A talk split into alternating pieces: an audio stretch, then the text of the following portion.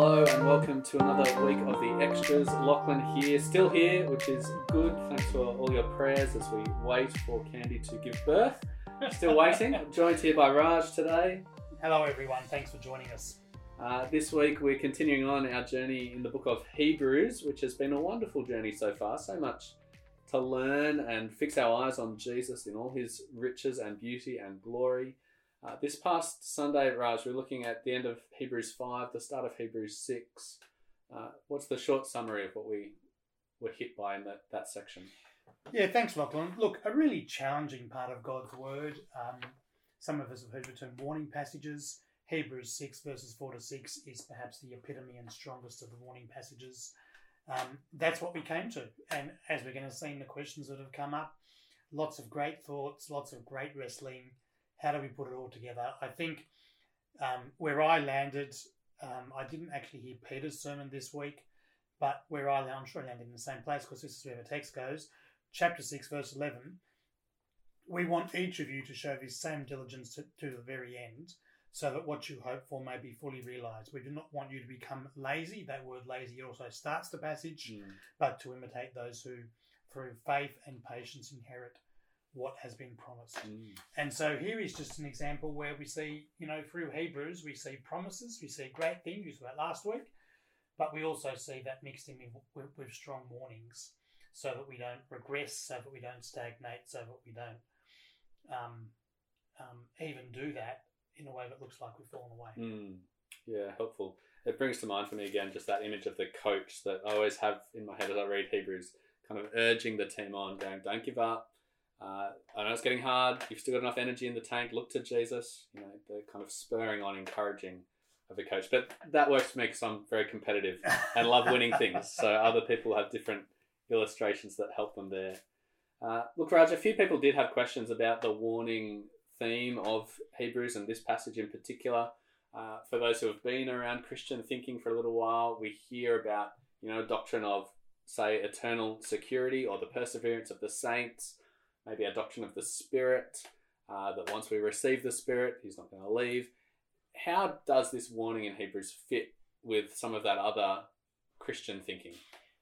Yeah, thank you. Look, there's so many questions along this line, and I just, I just, it warms my heart that people are wrestling in this mm. way. Um, Hebrews six, I think of as, if I split it up like this, there's challenges in each of these areas. One, exegetically, there's some things that aren't clear. Mm. Um, uh, we're going to come to some of those. Um, two, and this is this is this category. It's how does what is being said here in Hebrews six mesh with the rest of the Bible? Or to put it another way, how do we understand Hebrews six and what's being said here in light of the rest of the Bible? That is, it's a theological wrestle. Mm. Um, um, we know the Bible's the God's authority to us, and the exercise of theology is trying to understand how everything fits together. Mm. So this question is very much in that realm. The third challenge, by the way, is that of pastoral. Mm. And all of those become significant challenges mm. when we come to this passage in Hebrews 6. That is why we have decided to do a stretch night on this. Mm. I think March 21, March 22. That's right, yeah. Tuesday, Wednesday night, and Wednesday morning as well. Peter's going to be doing that. And um, it's really to give people the opportunity to dig deeper into all of those issues. So let me just make a brief comment about my understanding of yeah. this particular question. Um, there's so much to talk about, March 21, 22. But my understanding here is um, you take, let, let me just read Hebrews 6, verse 4 to 6. It is impossible for those who have been once enlightened, who have tasted the heavenly gift, who have shared in the Holy Spirit, who have tasted the goodness of the Word of God and the powers of the coming age, and who have fallen away, to be brought back to repentance. To their loss, they are crucifying the Son of God all over again and subjecting him to public disgrace. Um, they are the key, the key verses. This is the only time the New Testament uses the term fallen away. And the way I take that, bearing in mind what I said earlier, the point of this passage is where it lands in chapter 6, verses 11 and 12. That is, persevere. Mm. Um, don't be this lazy person. Don't be the person who starts off with being sluggish or lazy and then this spiral kicks in Mm. where you you get to a point, and what I said on Sunday was you don't want to come back to Jesus. Mm. And I just I have two different people in my head right now who over the last sort of thirty years have been, I think, in this category. Mm. That is, they look like they were Christian, Mm. And for a period of time they exhibited all of the signs of the Christian life that you would expect. But things then came into their lives. They became lazy. They became sluggish. Mm. They took their eye, their eyes drifted off Jesus to mix some of the Hebrews metaphors, and all of that contributed to a downward spiral. And now, today, it would be the case that um, they just have no interest in the gospel. Mm. They have no interest in Jesus. The language that here it talks about is fallen away, and so you put it together theologically. I so my understanding, and there's different understandings about this, but my view currently, because I'm still learning myself, would be um, in actual reality, even though the, these people exhibited all of the signs of being Christian, Mm. they weren't Christian. Um, that is not something that becomes clearer until the fullness of time. Maybe in the future, even now, they'll come back to know Mm. Christ. Mm. So even there's a tentative nature now. Yeah. It won't be till Christ returns that we know for sure. Yeah. Um, but the point of this passage is not. It's not really to pique our theological interest. It does that. Don't get me wrong. It's a great thing to wrestle with. The point of this passage is to say it's it's to mix the encouragements of Hebrews with the warnings of Hebrews. Mm. So to each one of us and to people at our church, across St Paul's, it is. You know, are you this person who has become sluggish? Mm.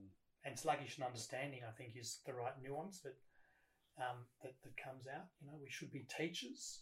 I think I find that quite fascinating. The ordinary expectation of a Christian is they get to a point where they can teach others. I use the illustration of, you know, teaching one of my kids to drive a car. Yeah. Just Yeah. that's what should happen. Um, you'll look forward to this too, Lachlan. I've already taught someone to drive a car. I remembered that with yep mixed Yeah. mixed memories. Mixed memories. So, and, and that process involves encouragements and involves warnings. Mm. and that's what we see here in Mm. Hebrews six. Yeah. So I think it it you know I would actually say it gels in quite well with the doctrine of eternal security, the perseverance of the saints through that method of promises and warnings. Mm. Um, provided you understand what it talks about here as falling away as someone who was not a real Christian in the first place, Mm. and understand that that's something that won't necessarily be known until the end. Mm. Um, it, that in, that is not designed in any way to take away, you know, assurance. The whole point here is look to Jesus, keep going. Yeah. There's Yeah. great signs, Yeah. there's great shoots. We come to that in verse nine, verse ten. Yeah. There's great shoots, and so now in the midst of laziness for some developing in the body, don't be lazy, but keep going. Yeah, amen. I think the Piper quotes that you shared were helpful on that end as well. Just his understanding as he has wrestled with putting these different doctrines together. But that's a great taster for what the stretch nights will be. Make sure those are in your calendar. Uh, that'll be a great time to come along and think more deeply about this. I think it is an issue that is not just kind of theoretical for most of us. As you mentioned, Raj, you know people who are in a category where they were once, you know, great members of a church and serving and all the outward signs, and now they are far from Christ Yeah. and don't want anything to do with Him. Yeah. Uh, that is a great grief, and so we want to process and understand that. We had a question that came in. Sorry, would it be helpful go. just for me to read the Piper quote which you Go just for mentioned? it. Go for it. Not everyone would have heard Yeah. Heard that, um, and those who have might not remember that. Um, and so I just I just said that I really resonated with John Piper's words on this, and he said God graciously warns us that we could drift away and be lost, and He does this precisely in order to strengthen our assurance that we will not drift away and be lost. Something inside you may be saying, My assurance and hope are not particularly helped by being told that I might drift away from God and be lost. And the answer is very simple. God's way to keep us from falling is by enticing us with promises and sobering us with warnings.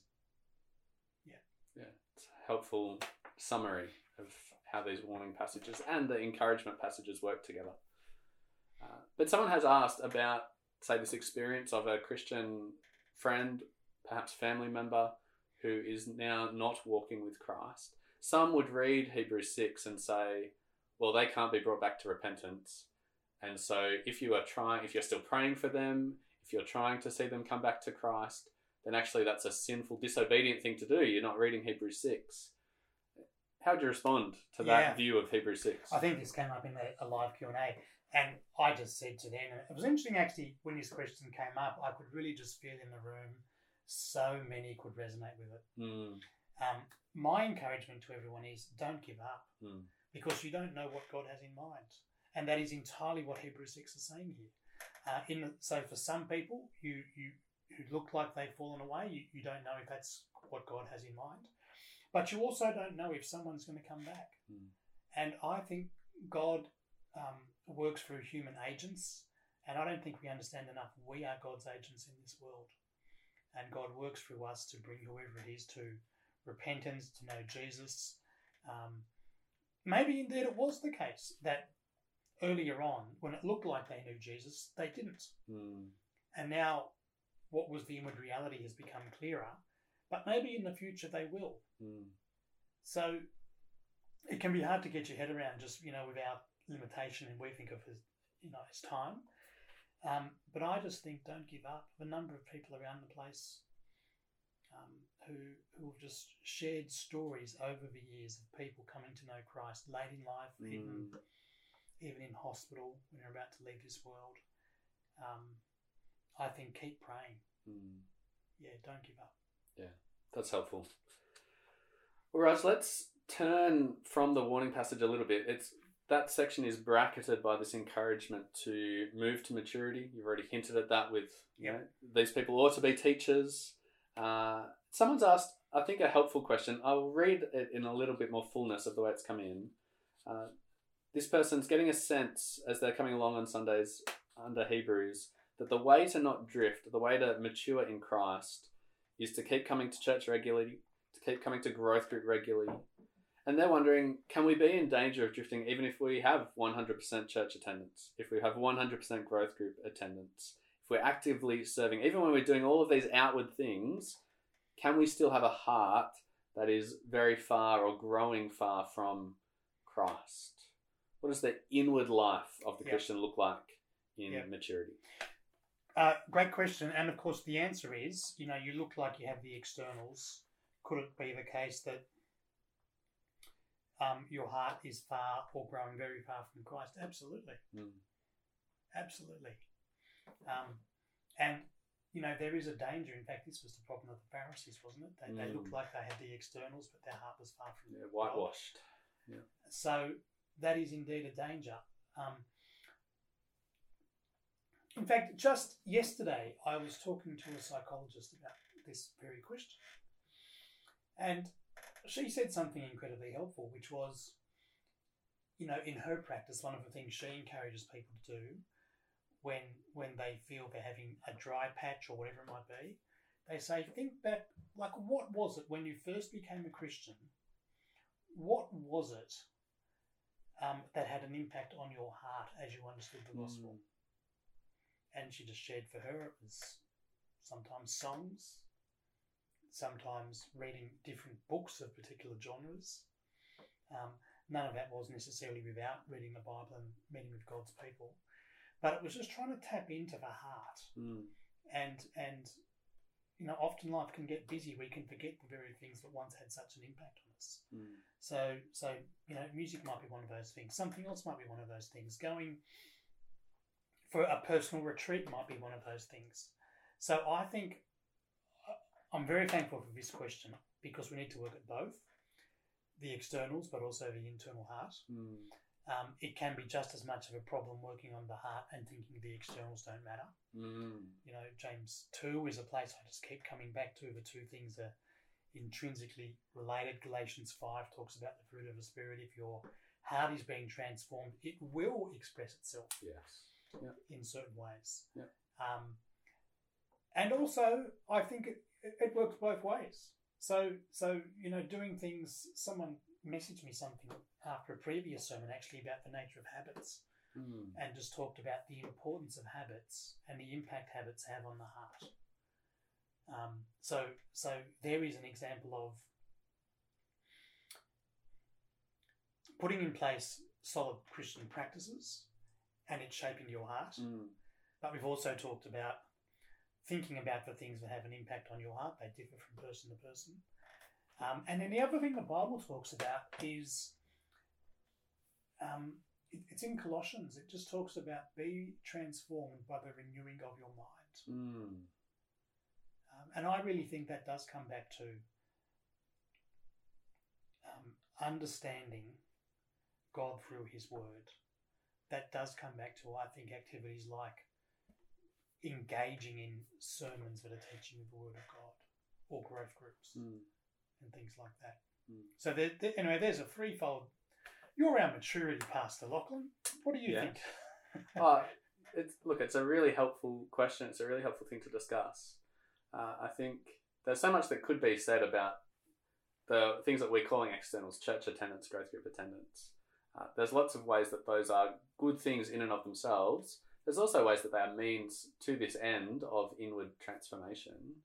If I could describe just what we're after in that inward heart, uh, it's I was just reflecting on Isaiah 26 8 the other day. It's a verse that I think of when I think of Christian maturity.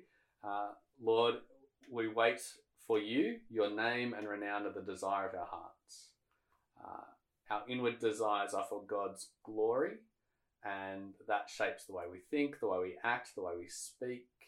Uh, there's something that happens inwardly that we move towards in maturity as we join with John the Baptist in saying, I must become lesser and he must become greater. Uh, but we could describe inward maturity in all sorts of different ways as well. You've mentioned Romans and being transformed by the renewal of our minds. You've got the language in Ephesians of the things that we put off in our heart and in our behavior, the things that we put on. Fruit of the Spirit in Galatians love, joy, peace, patience, kindness, goodness, faithfulness, self control. All sorts of stuff there to be growing in and moving towards uh, alongside just this captivation with Christ, which is part of our vision as a church, right? That people would be so captivated by Jesus that that then shapes our behavior. So we hope that coming to church on a Sunday and going to your growth group helps you to be captivated by Jesus. That helps your heart to love him, to delight in him, to desire him. That I think is something of the inward life of maturity uh, which will look like understanding Jesus more and more, so that you love Him more and more. Um, you're smiling at me, Raj. You want to add to that? You want No, that's great. We could talk about this forever. Um, I think what you've said is very helpful, Lachlan. Um,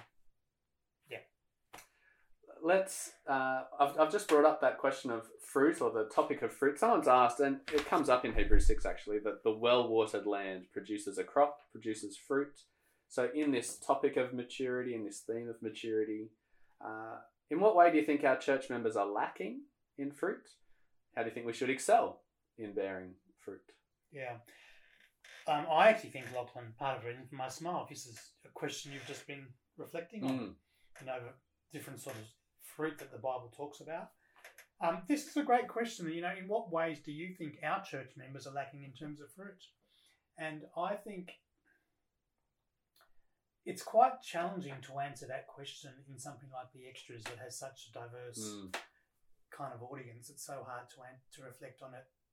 You know, our church last Sunday probably had a thousand people in church across adults plus Mm. kids, Yeah. um, a couple of hundred kids and youth, and that, that's fantastic. But each person is in a different place, um, and so I just I find it hard and challenging you Mm. know, in that in that regard. I do think there's something in what Peter introduced a few weeks ago. Um, he just talked about the extremes that people can fall into. So one danger was moralism, which in a sense is connected to what we've just been saying. It's having the externals without the heart. It's the Pharisees' problem. Mm. Um, on the other hand, and I suspect for more of us, just as a generalisation, uh, the other the other extreme was comfortable and acceptable hedonism. Mm. And we live in a world of such comfort. Carlingford and surrounds is one of the wealthiest, wealthiest parts of one of the wealthiest cities in one of the wealthiest countries Mm. in the world. Mm. You know, you can there's a global rich website people can go on and just see how good we have it. Mm. So I think that is, I think that's a huge challenge. Um, another area, and look, I say this every time I have an opportunity. Here's an opportunity. I think I would love to see us being more on the front foot with evangelism. Mm. Um, and I think so. That's an indirect thing from this text and Yeah. what Hebrews is talking about. Um, but having the heart that has your eyes fixed on Jesus, I just think that means we want others to experience what we have. Yeah. Particularly those we know, particularly those we love. Um, I I think we can often feel a siege mentality, which for the last six or seven years Mm. you know, we, it's now accepted we live in a post-Christian culture. But you know, our our thoughts and our hearts in that regard, I think, are influenced by a very small section of our community. Mm. And we read in the papers and so on that, you know, all kind in recent weeks there's a you know discussion about Christian schools and Yeah. And but but but all of that is written by a small group of people. Every time research is released, and I, I saw some again just the other day. This one was only done in the last sort of three three months or so. Every time I see that research, it overwhelmingly just talks about how open people are to hearing the gospel. Mm. Um, and one of my convictions is we are God has left us in this world to be. There's other things, but but agents in His world to Mhm. to to share the gospel with people. Um, and so I think of that as an area of fruit. Yeah. Yeah. Yeah. We've got some exciting things coming up as a church to give us space to We know, do. be inviting people yeah. along. Well, look, let me take your cue there and just just say Christianity Explored is really you know first round. This it's starting. There's a few non Christians coming, so Mm. please pray for them. yeah. But There's still time to invite. There's still well. time to invite. It's not too late. Um, um, but Chatting with Chan is an event we have Mm. coming up 13 March. Mm. And we've asked Sam Chan to come along. He's very good at helping break down um, what it, the kinds of things that are helpful to reach people with the gospel in this day and age. Mm. He's one of the world's leading thinkers in this regard. Um, and and so it's such a privilege. You know, I've been told a whole bunch of people have registered already, but it's still a few weeks away. And as someone said to me in an email just last night, you know, we would love the church auditorium to be packed that night of people who want to do better. Yeah. Yep. We're That's all great. at different points on the spectrum. But anyway, I, I could go on. Um, but here is just an area. It's not directly in this text, but I think indirectly, Mm. it, it, Mm. you know, it, it comes out. Yeah. It's good.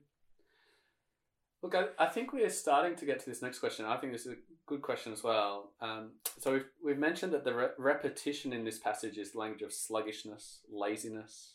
Uh, they're dull of hearing or sluggish of hearing at 5 verse 11. Uh, and towards the end, 6 verse... Oh, where did it disappear from me? 6 verse 12, Yep. so that you won't become sluggish or lazy.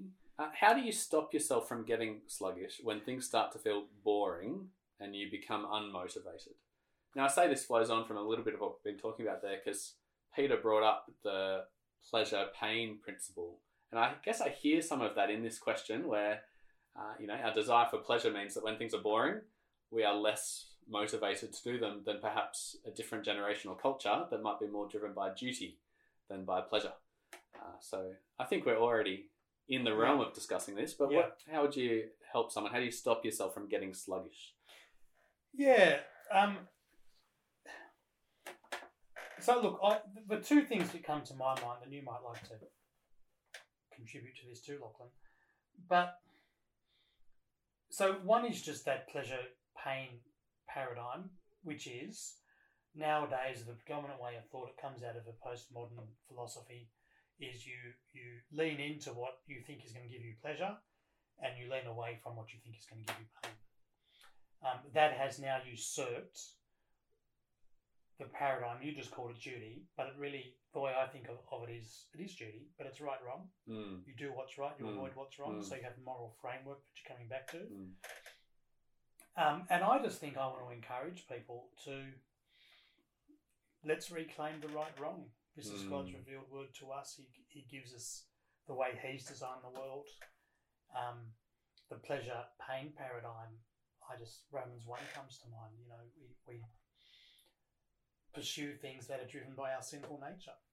There's there's the problem. mm, Um, So, so I think that's one category.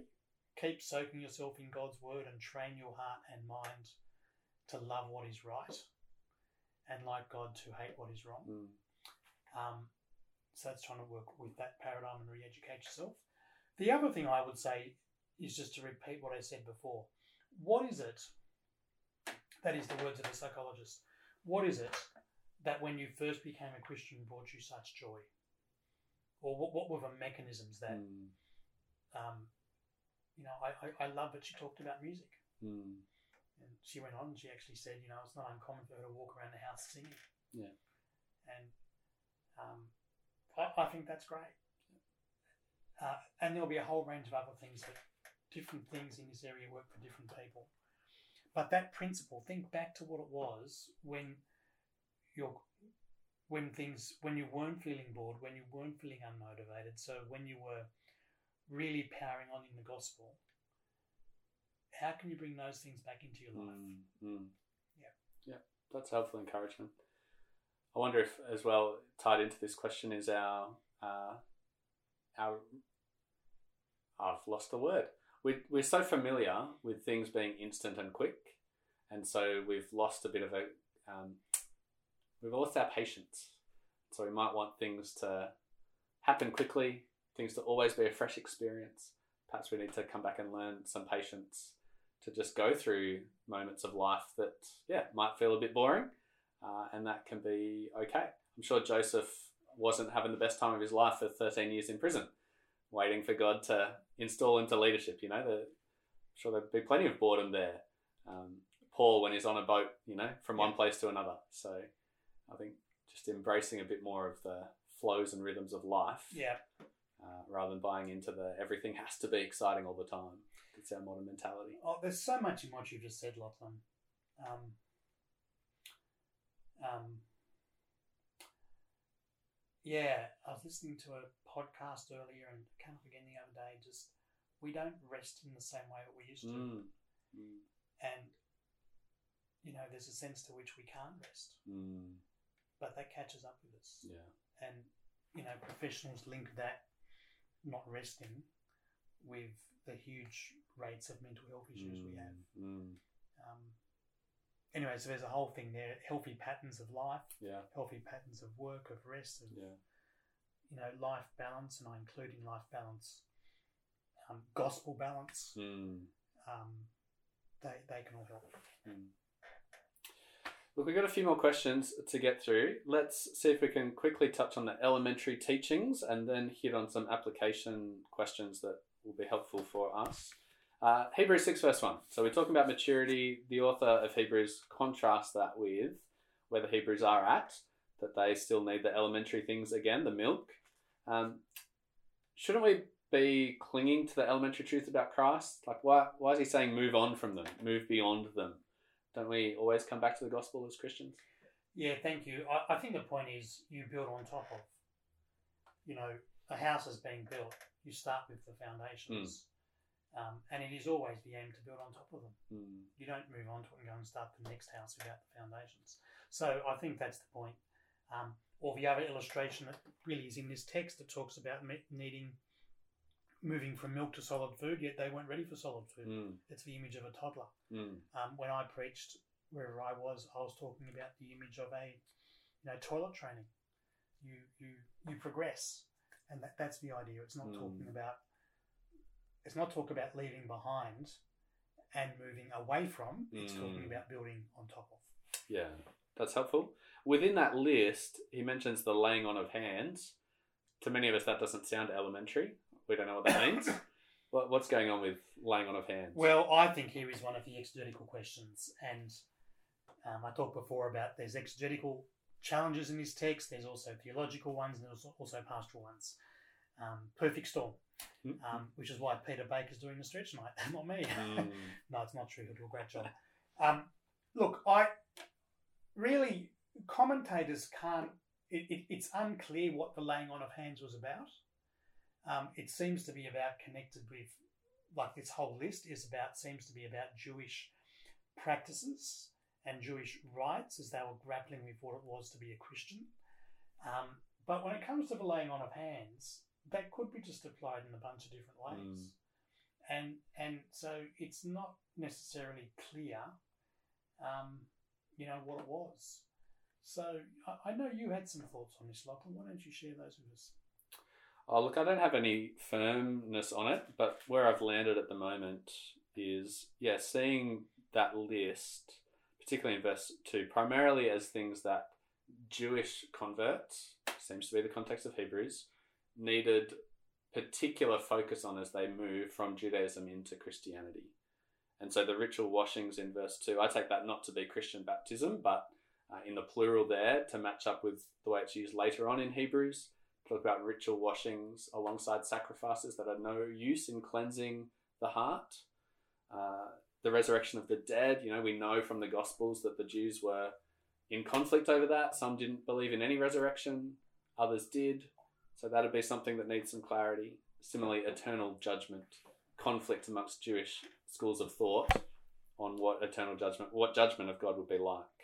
So I take that as the kind of broad context of verse 2, within which the laying on of hands could be about the installation of priests, part of the practice of kind of bringing leaders up, and there might need to be some kind of clarity there. Uh, potentially something to do with the sacrificial system, laying on of hands onto sacrificial animals. That one I'm less sold on. I think it's probably about the installation of leadership and kind of switching from a Jewish priestly system of leadership to a different Christian system that he'll talk about in Hebrews 13. Once we've dealt with the priests, how do we relate to leaders there? Yeah. So that's where I land at the moment, but I, I wouldn't hold to it. Uh, someone could convince me otherwise. That's Yeah. just the best explanation I've come up with for now. Look, thanks, Lachlan. There, there's so many possibilities here, everyone. Um, I'll just, you know, give you the dot points from a commentary I have in front of me on this. And it just talks about, you know, hands were laid on people in the Old Testament for blessing, um, on sacrificial animals who atone for sin, uh, uh, to commission someone for service, uh, to on, on one about to suffer the death penalty. Then in the New Testament, laying on of hands was for blessing, for healing, commission people for service, receiving the Holy Spirit, uh, receiving spiritual gifts. Mm. So, so there's lots of discussion Mm. about what it is, and I think even in this, in these few minutes, hopefully people are getting an idea. It's complicated. Ask people. But maybe not complicated for the Hebrews, because for them maybe this was elementary. So Yep, you know, I take right. it they knew what it was referring to. Yeah, Uh, and that's worth saying. Yep. we're in a different context where our kind of basics will include things that they would have had no idea about. Yep. Uh, as we convert to Christ from other contexts. So that's helpful. Right, Raj, we've got two application questions to go. I think both are really good to answer. The first one is Is it a bad thing if we're consciously scared or worried about falling away? Is that part of our heart being hardened? No, I, I think it's a good thing. You know, in the same way I'm driving a car and I I'm, you know, worried and quite aware that I don't want to speed because I might get a ticket Mm. or a camera or like whatever. That's you know, that's that's not a bad thing. It's not the only thing. Mm. You know, there's also a positive thing to be safe as I'm driving on the roads and you know, loving other people on the roads and so on.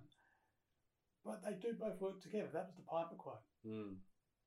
yeah, there's there's there's warnings, but there's also encouragements that both work together. Mm.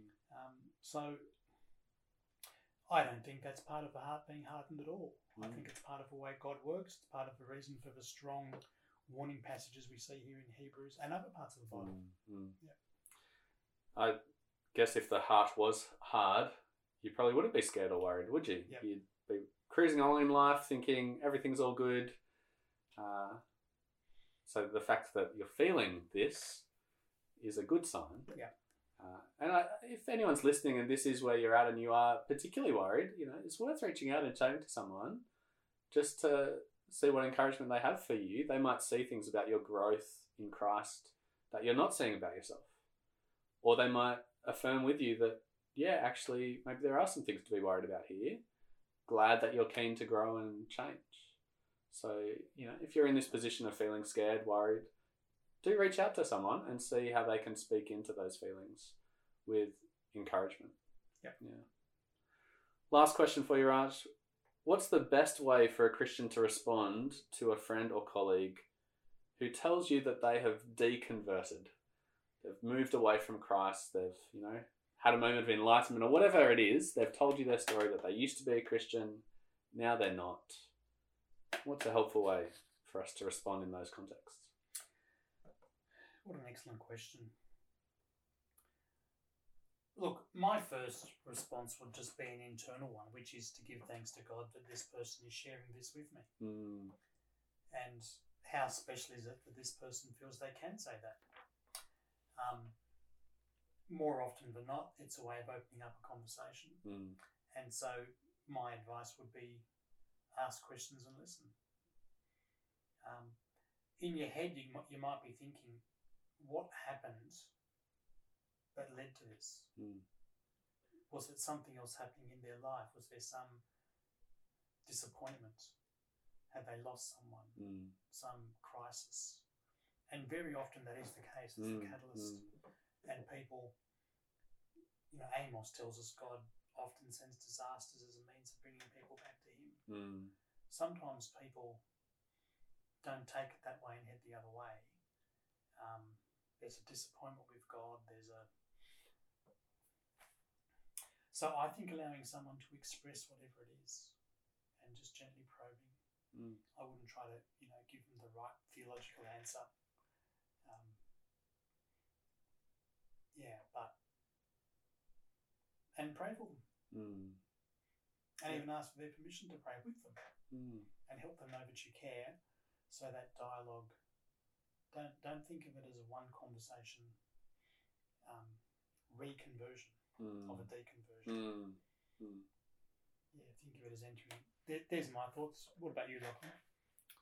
Uh, it's a helpful encouragement, I think, Raj, to listen. I think that's what we do in any conversation, really, but uh, one of this seriousness for sure. Listen well, check that you're understanding what they're saying. Similar to a question earlier, there's a broad range of things that could be going on for people, and so it's hard to generalize about next steps. I remember someone who used to regularly talk to people from our church because they had deconverted and they were trying to bring people with them into their enlightenment. So they'd set up a website talking through their journey. Uh, and so, you know, there's a different way to respond to that person than to the person who has been badly hurt by the church and they've never told anyone about it. They've just snuck away quietly and now they're opening up for the first time. And there's a range of other experiences in there as well. So, how you respond will be shaped by what has happened for this person, what has been their journey. Uh, has it been that they never had their questions answered? There's one that I've heard a bit. People had questions in a church context, they felt like they couldn't ask them. When they tried to ask, they got shut down and told that they weren't allowed to ask questions. Uh, that's probably the most common I've been involved in, those kind of conversations. At which point, you know, over time, you want to give that person the space to ask the questions that they never felt they got answered. Uh, and if you don't feel like you can answer them, then go and do some reading, some research, ask us as a church team how we would help answer those things. But it all starts with listening and you know being sensitive to find out what actually has their journey been that's gotten them to this point. Uh, and be patient in your prayers to hope that God will bring them back. He is a good God. He's a gracious God. Yeah. Uh, he he will welcome uh, lost children home.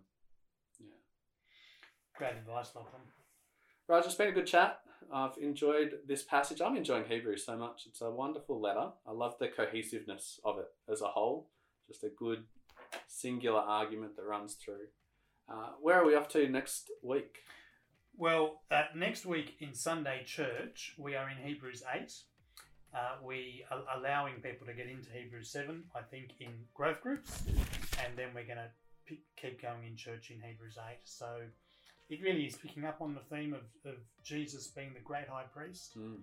um, the one who is now seated at the right hand of the majesty in heaven. Um, and I love Hebrews 8 because it starts there and it really it catapults into thinking about Jesus as a great high priest in the context of the new covenant. Mm. So it introduces a whole even more majestic category, if I Mm. put it like that, of what God has always been. Yeah, great. Much to look forward to. Uh, Church, thanks for your questions. We do love that you are thinking deeply, wanting to grow, wanting to understand. Uh, we love being a church where questions are welcome and allowed. So we hope you keep asking them, and we'll keep being here on the extras to answer what we can. Have a great week, and we'll see you on Sunday. See you everyone.